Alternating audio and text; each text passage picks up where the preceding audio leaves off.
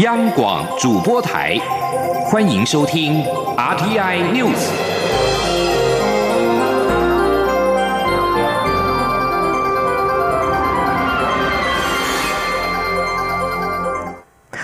各位好，我是张睡华，欢迎收听这节央广主播台提供给您的 RTI News。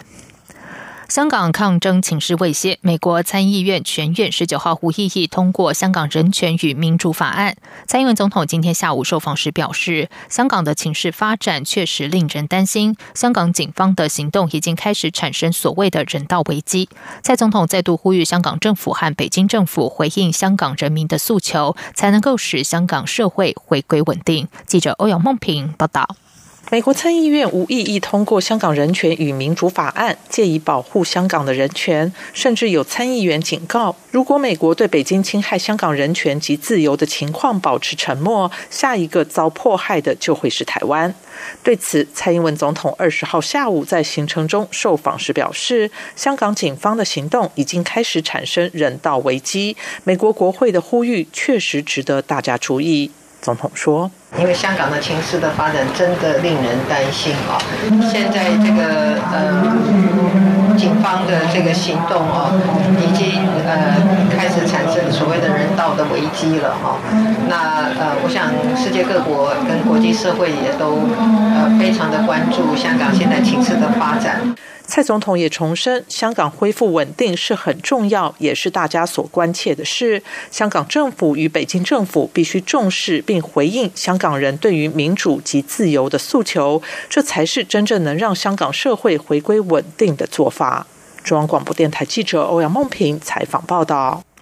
面对香港反送中冲突加剧，外交部次长谢武桥今天表示，除了协助在港就读的台生回台湾，如果港生要来台，涉及签证等问题，领务局会跟相关机关一起合作解决。另外，针对日前遭困香港理工大学之后又被送往葵涌警署的台籍代姓学生，陆委会今天表示，戴同学在凌晨获得香港警方同意保释，并确认已经平安返家。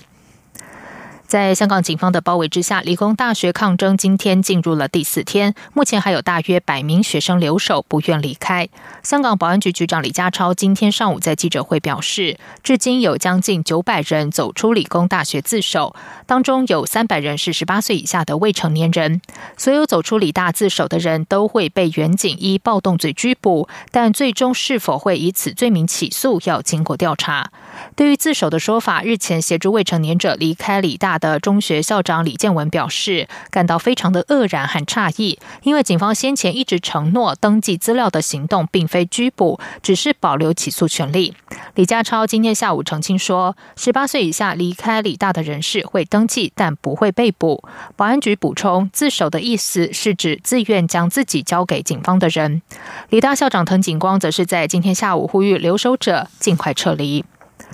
而香港学生离港的情况犹如大逃亡。目前大约有五百名在香港就读的台生和港生，向台湾的各大学申请随班复读或是当交换生。我教育部今天表示。教育部每年会提供百分之十的外加名额，让各大学透过多元管道招收港澳和侨外生。现在正值各大学单独招生、个人申请的报名期间，欢迎香港学生来台就学。记者陈国伟报道。部分香港大学生因局势恶化而离港，台湾各大学纷纷提出援助措施。其中，台湾大学已收到四百五十一名在港学生申请当访问生，清华大学也收到二十七人申请随班。复读或当交换生，中山大学除了有十名港生提出申请，还有五位老师申请当访问学者。教育部表示，台湾一向非常欢迎香港学生来台访问、交换或修读学位，这样的态度不会因为反送中的情势而有所改变。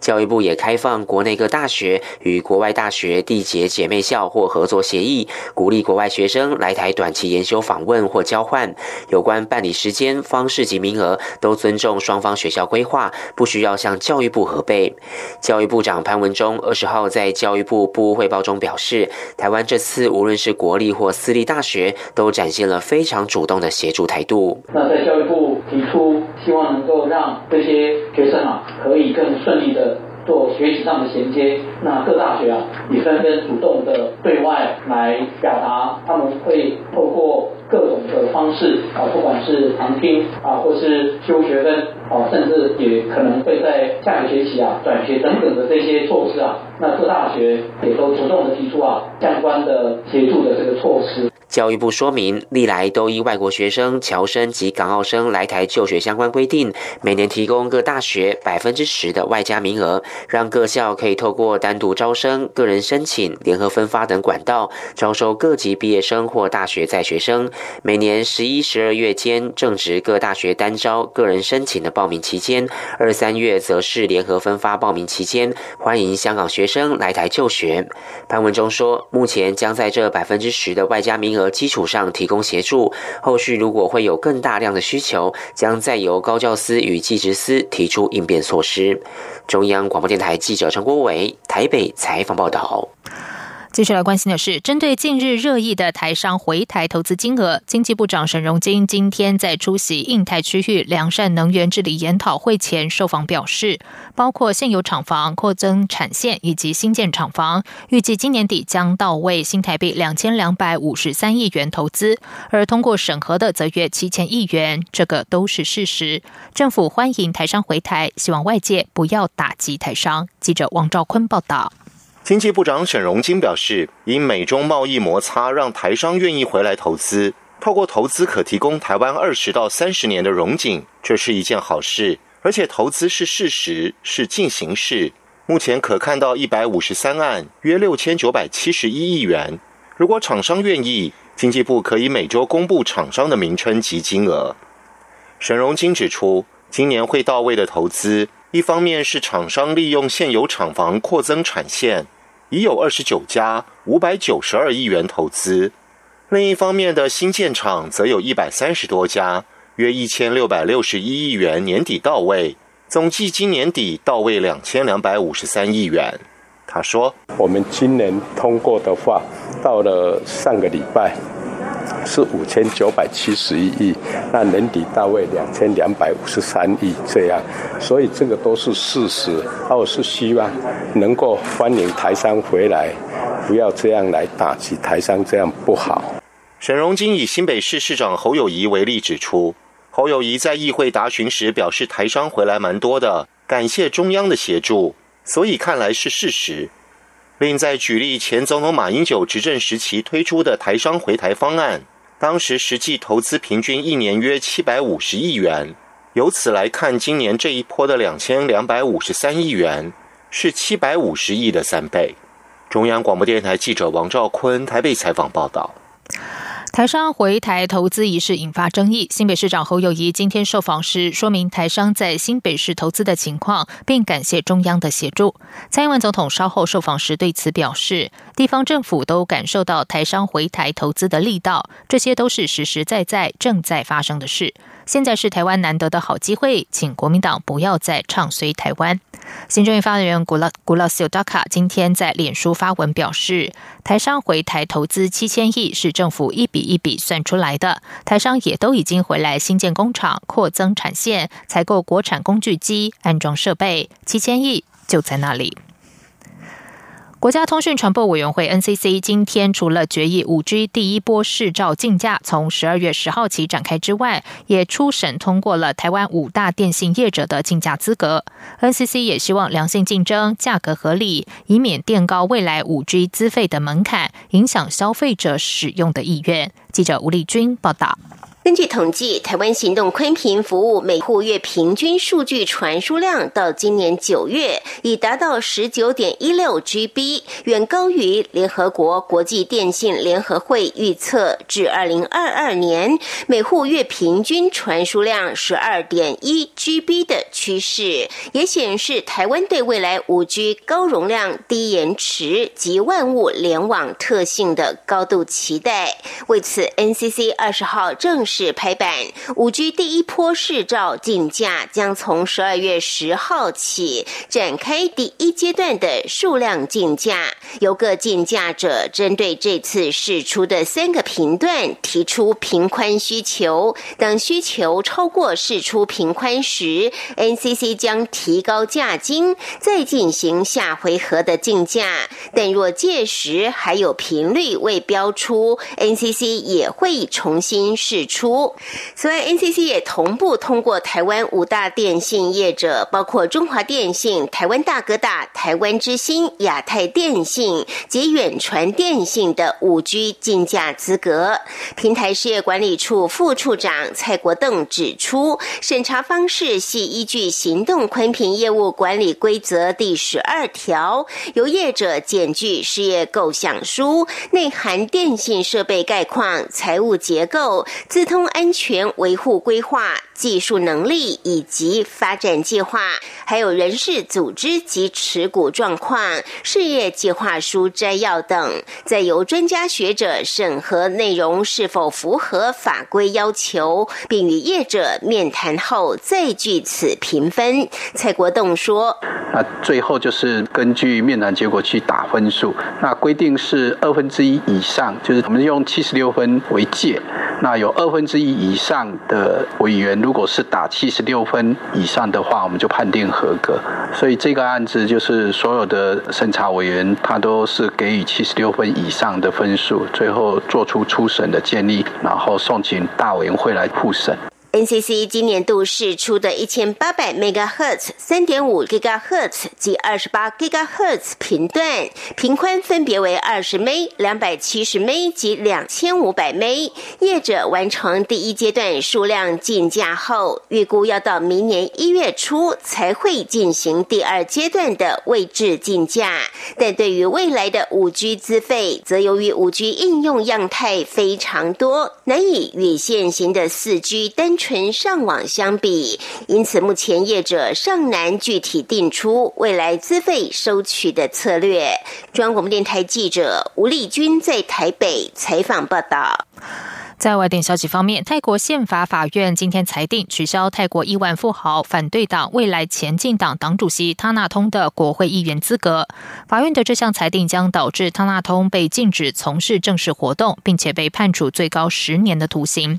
汤纳通被视为泰国政坛明日之星，在今年三月的国会大选获得重大胜利，撼动了泰国政治结构。在年轻人的支持下，未来前进党晋升为第三大党。尽管他纳通当选国会议员，但因为泰国选举委员会指控他登记竞选前拥有媒体股权，违反选举法规，使得他一直无法出席国会。他纳通否认这项指控，并说这些指控有政治动机。然而，宪法法院的法官们今天仍然作出裁定，取消他的国会议员资格。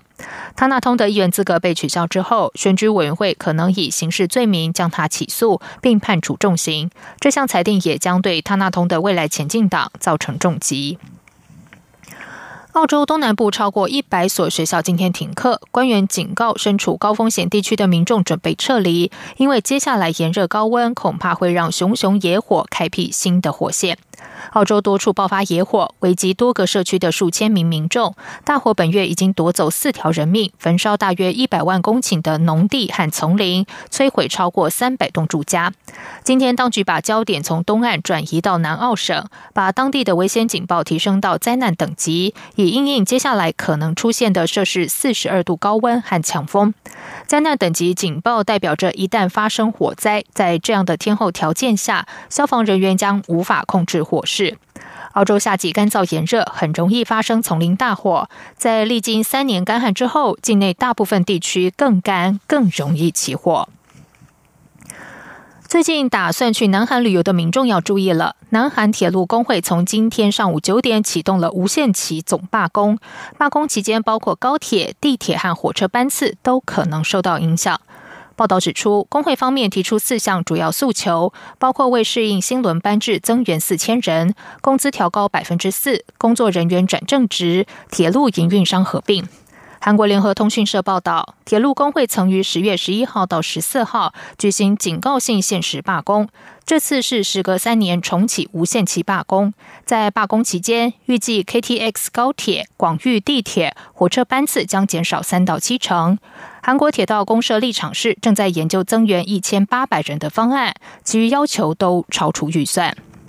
这里是中央广播电台台湾之音。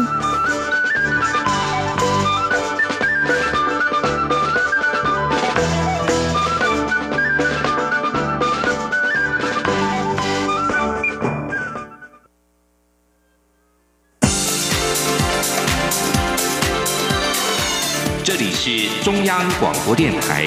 台湾之音，欢迎继续收听新闻。时间是十九点十五分，欢迎继续收听新闻。各政党部分区的名单纷纷出炉，外界对于第三势力的小党部分区名单评价大多高过国民两党。对此，民进党主席卓荣泰今天表示，新兴的政党较有空间提出更理想的名单，他只能够羡慕。但执政党的部分区布局需要兼顾战略考量，空间有限，民进党已经尽力。记者刘玉秋报道。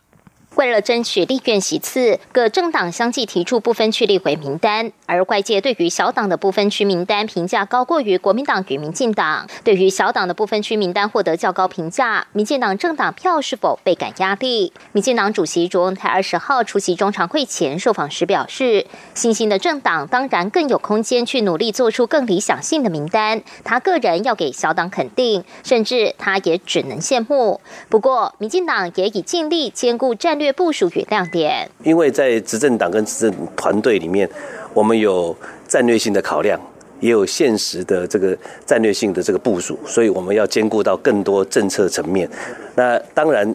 呃，社会上比较能够呃。接受或理解的一些所谓的亮点名单，我们也尽量的去寻求，但是我们的空间确实是有限。不过我们已经尽到最大的努力。民进党秘书长罗文嘉二十号中常会后，也协同部分区立委安全名单内的吴玉琴、洪胜汉、范云等人，共同前往中选会登记参选，并高喊护国会、保台湾，呼吁民众把政党票投给民进党，让保台派成为国会多数。而媒体询问，民进党面临小党夹杀、分食票源，是否有重新评估不分区安全席次？卢文嘉表示，民主政治的可贵在于大家可以自由阻挡。对于其他小党的提出不分区名单，民进党都尊重，也相信人民会做更好的决定。至于有民调指出，国民党部分区名单引发各界抨击，但国民党流失的选票并未流向民进党，反而转向不表态。罗文嘉说，民进党选情目前维持稳定状态，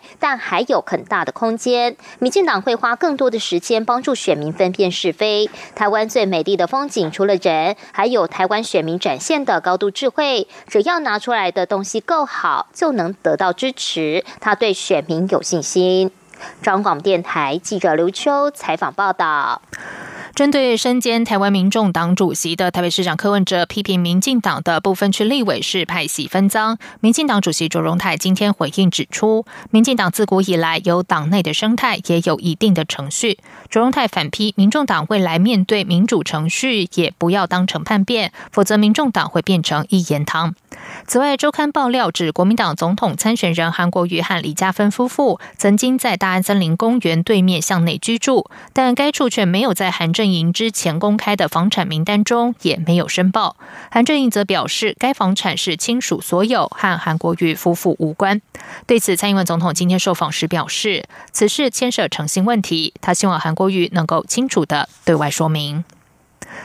国民党的部分区名单也引发外界批评。国民党今天下午邀请前十六名的部分区代表共同举行记者会，而被外界点名不适任的叶玉兰、吴思怀等人也澄清外界质疑。另外，由于排名第三十名的石雪燕今天在中常会上宣布退出，国民党下届立委确定只会提名三十一席部分区名单。记者王威婷报道。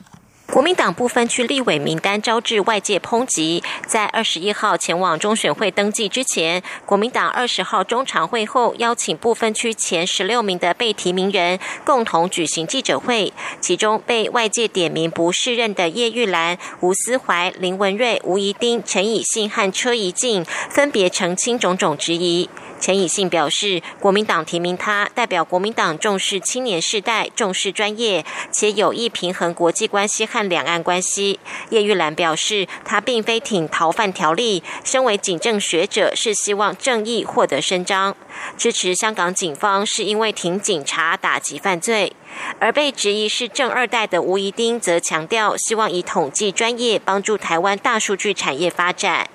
全国农田水利会长林文瑞表示，自己是农业代表，未来进入国会将捍卫农民权益。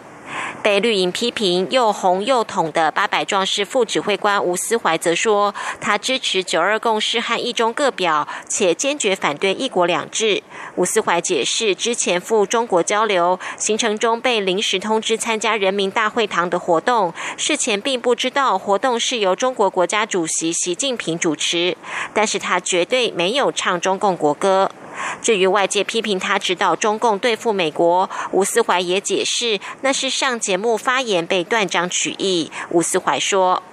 我参加香港凤凰卫视台一个战略性节目，我在节目上说的原意是，中共你目前没有这个能力。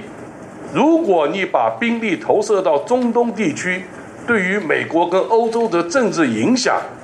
大家把我的原意扭曲成我教中共。”怎么样来对抗美国人？那么也有媒体在揭露几分几秒我讲的话，那么在电视上口头陈述，难免会有一些一两个字的口误，这个我讲不足为奇。车怡静会后受访时澄清，他长期从事公益，接下世界智孝笃亲顺义总会秘书长后，积极推广孝道，关怀弱势。针对外界质疑，因为是国民党主席吴敦义的妻子蔡令仪的闺蜜才被提名，车怡静也说根本不认识蔡令仪。国民党邀请部分区前十六名举行记者会，但是排名第十四的吴敦义没有出席，汪崇军和谢龙介则因为另有行程也没有现身。部分区名单争议不止，继排名第十九的范成廉宣布退出后，排名第三十的中华两岸婚姻家庭服务联盟理事长石雪燕，今天也在中常会中宣布退出。加上之前被中央委员会议否决的张显耀，国民党下届部分区立委确定只会提名三十一席。国民党立委曾明宗二十一号上午十点半将带队前往中选会登记。中央广播电台记者王威婷采访报道。针对国民党部分区立委名单引发的争议，国民党副总统参选人张善政今天在脸书发文表示，虽然大家对部分区名单失望，但请坚定的相信韩国约翰他，总统票务必投给他们，区立委票投给国民党。政党票就随心而去，毕竟他真的无法昧着良心替这份名单背书。庄胜正下午出席活动时受访表示，他的重点是希望大家记得最高目标，不管是对这份名单有什么想法，但总统票一定要投给国民党总统参选人韩国瑜。一边一国行动党发言人陈昭资日前表示，经党内提名小组讨论，有一致共识，将提名前总统陈水扁担任一边一国行动党部分区立委候选人。而一边一国行动党召集人杨启文今天亲自南下抵达陈水扁的住处，将立委提名推荐书送到陈水扁手中。陈水扁也签名同意，愿意接受一边一国行动党的部分区立委提名。根据公职人员选举罢免法第二十六条，曾犯贪污罪，经判刑确定或判处有期徒刑以上之刑确定，尚未执行或执行未毕者，不能登记为候选人。虽然一边一国行动党表态会把陈水扁列入不分区候选人名单，但中选会届时在审查资格时，陈水扁参选资格恐怕不会通过。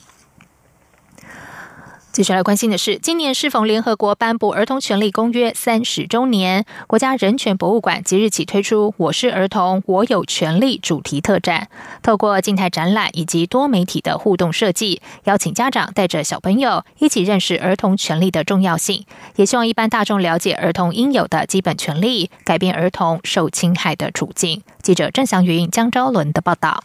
二零一九是联合国儿童权利公约颁布三十周年，国家人权博物馆在二十号世界儿童人权日这一天推出“我是儿童，我有权利”儿权公约三十周年主题特展，并以小朋友热闹的演出为特展揭开序幕。整个展览展示儿权公约发展历程，并介绍儿童权利之父科扎克创立儿童会议，强调儿童自治与参与的精神，让小朋友观展时更能理解儿童权利的重要性。这边是科扎克的他讲过的语录。那杰瑞，你最喜欢哪一句话？我最喜欢这一句：如果禁止孩子吵闹，就像是禁止心脏跳动。为什么呢？因为我相信有很多小孩都很喜欢动，可是大人就会觉得他们很烦、很吵，所以我觉得大人很可恶。另外，展场也以空间情境装置重现过去威权时代遭受迫害的儿童处境。并透过小朋友导览解说，让人权教育向下扎根。周贤龙前辈被判了七年的刑，但是服刑完之后被送被非法送到小琉球劳改两年。当时十七岁被逮捕的他，已经二十岁了。展览同时邀请国内外多位插画家，将生硬的《儿权公约》条文转换成生动易读的图像语言，并透过多媒体互动，打造沉浸式体验，让民众深入了解儿童也拥有生存权与发展权、参与权、受保护权等基本权利，尝试改变儿童受侵害的现况。人权馆馆长陈志宏说：“那我们这个展览啊，除了希望能够在这这个地方带给更多的人来认识啊、关注儿童权利之外，我们也会希望透过许多的活动来啊，这个邀请大家，特别是我们的啊爸爸妈妈们，共同的来啊认识人儿童权利啊，进一步的来捍卫儿童权利。”人权馆表示，博物馆作为一个场域空间，希望能带出更多可能性。让外界重视儿童人权的价值与意义。中国电台记者郑祥云、江超伦台北采访报道。接下来进行今天的前进新南向。前进新南向。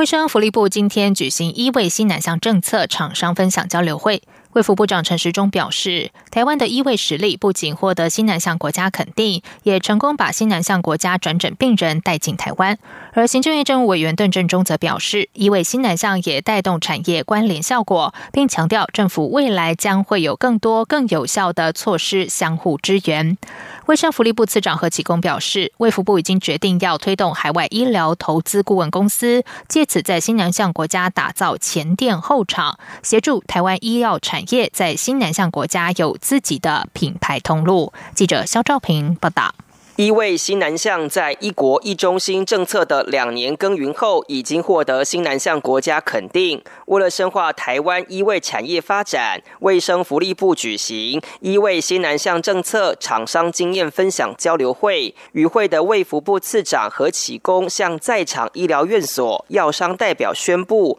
卫福部决定要推动海外医疗投资顾问公司。一位西南向政策厂商分享交流会上，不少业者都希望能有更强的行销通路。对此，何启功在综合座谈时发言透露，海外医疗投资顾问公司的主张已经获得行政院初步认同。他说：“我们卫福部准备说服行政院要成立海外医疗投资顾问公司。呃，当时的行政院现在秘书长讲一句话，我相信我听了会很感动。”我们的同仁也会听得很感动。他说：“你们为服务除了自己该管的事之外，还愿意站出来替国家的产业去想。哎，我我们暂时你继续努力，继续做下去。”之所以要成立海外医疗投资顾问公司，就是看到新南向国家公司立部门有新建医院的迫切需求。何启功解释，正因为台湾的医疗品质与教育训练备受肯定，所以透过顾问公司进一步协助评估，媒合打通自己的通路。他说：“所以我们现在准备为什么要成立一个公司，是希望开始去评估哪一些案子是成功，带回来也给各个医学中心。”或者金融单位，或者是说的医疗相关产业，大家一起来努力去跟他们合作经营医院，或者合作盖医院，